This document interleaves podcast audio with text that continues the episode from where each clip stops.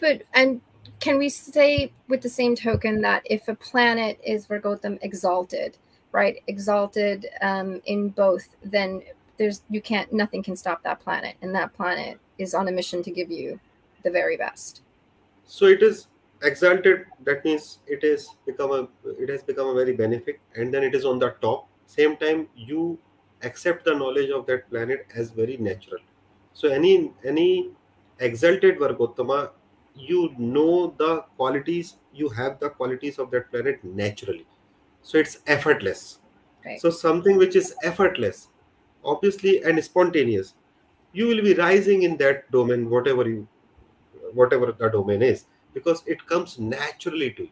The planet is just showering the blessing.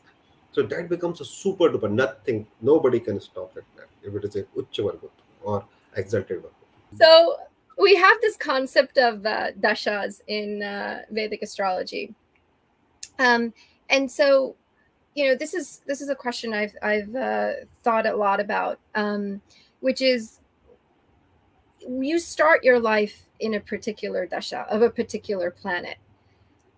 Does that mean that you ended your life, you know, in your previous birth on that dasha and you're just continuing, or is it does it not work like that? And and also the planet that you start your life with if you were born in sun you know mahadasha rahu what is that what does that planet say about the purpose of this life and what you're here to do? Does it have a significance?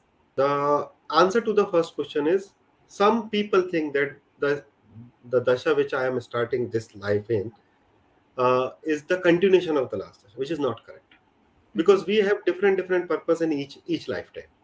So maybe i just wanted to rest and then start new right? After the after the the last birth death i just wanted to rest. I said okay the mission of mission of this life is completed.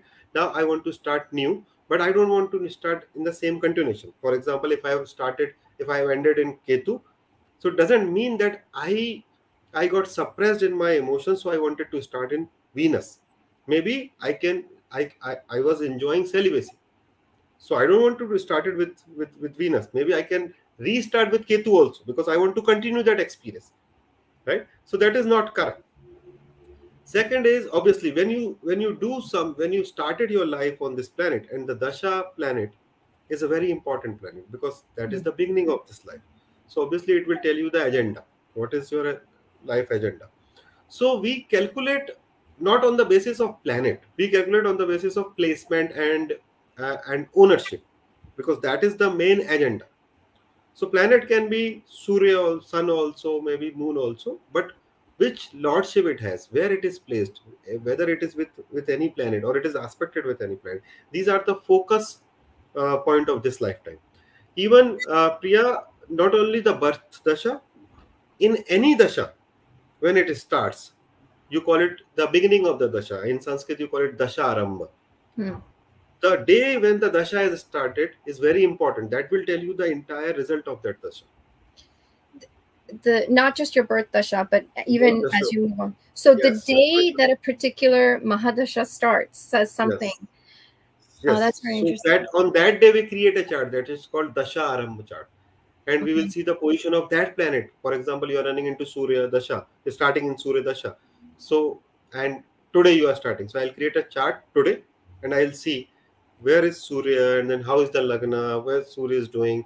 That will also give me indication what what kind of experience you will have.